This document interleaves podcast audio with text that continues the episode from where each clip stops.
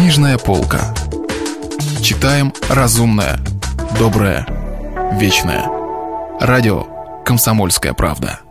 Николай Лесков, леди Макбет Мценского уезда. Очерк. Глава третья.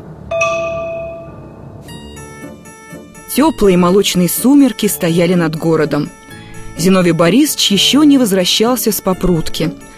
Свекра Бориса Тимофеевича тоже не было дома. Поехал к старому приятелю на именины. Даже и к ужину заказал себя не дожидаться. Катерина Львовна от нечего делать рано повечерила, открыла у себя на вышке окошечко и, прислонясь к косяку, шелушила подсолнечные зернышки.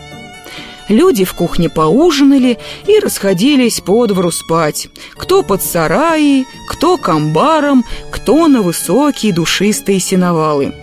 Позже всех вышел из кухни Сергей. Он походил по двору, спустил цепных собак, посвистал и, проходя мимо окна Катерины Львовны, поглядел на нее и низко ей поклонился.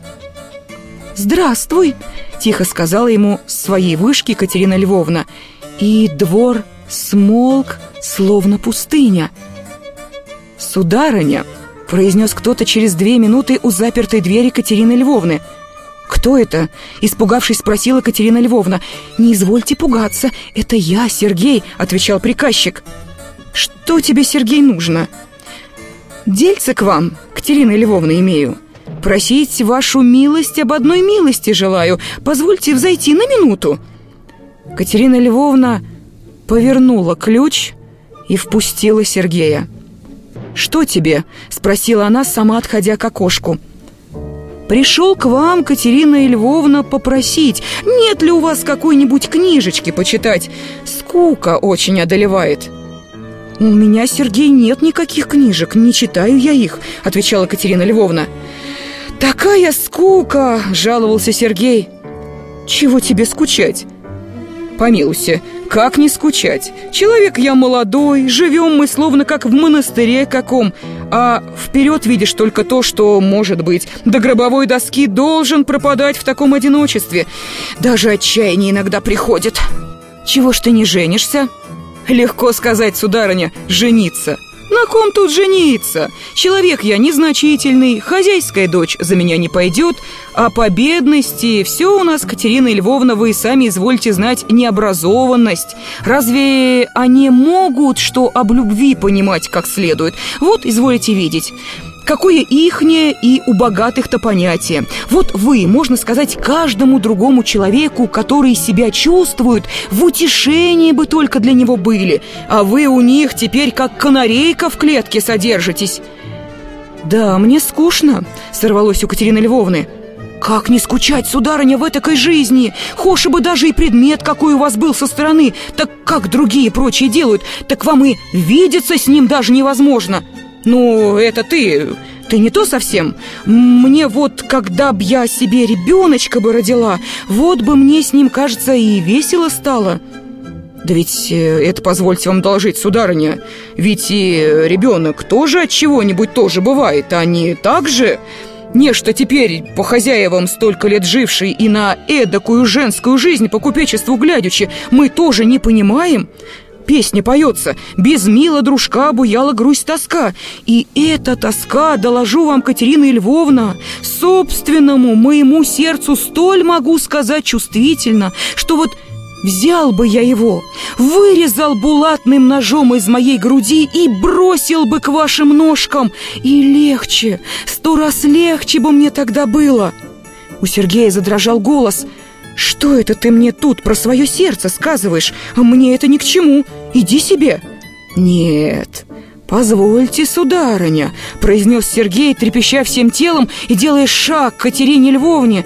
«Знаю я, вижу и очень даже чувствую и понимаю, что и вам не легче моего на свете, но только теперь, Произнес он одним придыханием Теперь все это состоит в эту минуту В ваших руках и в вашей власти Ты чего, чего?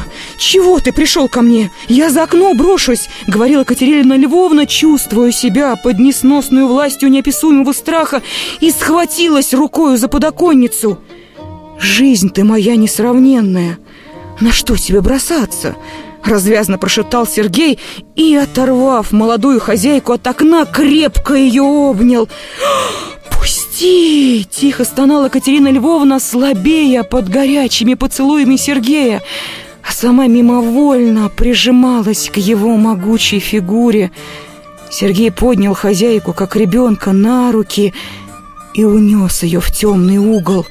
В комнате наступило безмолвие, нарушавшееся только мерным тиканьем висевших над изголовьем кровати Катерины Львовны карманных часов ее мужа. Но это ничему не мешало. «Иди», — говорила Катерина Львовна через полчаса, несмотря на Сергея и поправляя перед маленьким зеркальцем свои разбросанные волосы. «Чего я тепереча отсюда пойду?» — отвечал ей счастливым голосом Сергей. «Свекор двери запрет». «Эх, душа, душа! Да каких ты это людей знала, что им только дверью к женщине и дорога. Мне что к тебе, что от тебя, везде двери», — отвечал молодец, указывая на столбы, поддерживающие галерею.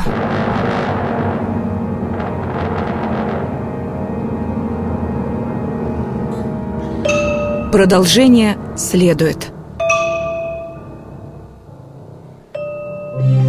Если вы пропустили главу любимого произведения или хотите послушать книгу целиком, добро пожаловать к нам на сайт kp.ru слэш радио раздел «Книжная полка». Книжная полка. Читаем разумное, доброе, вечное.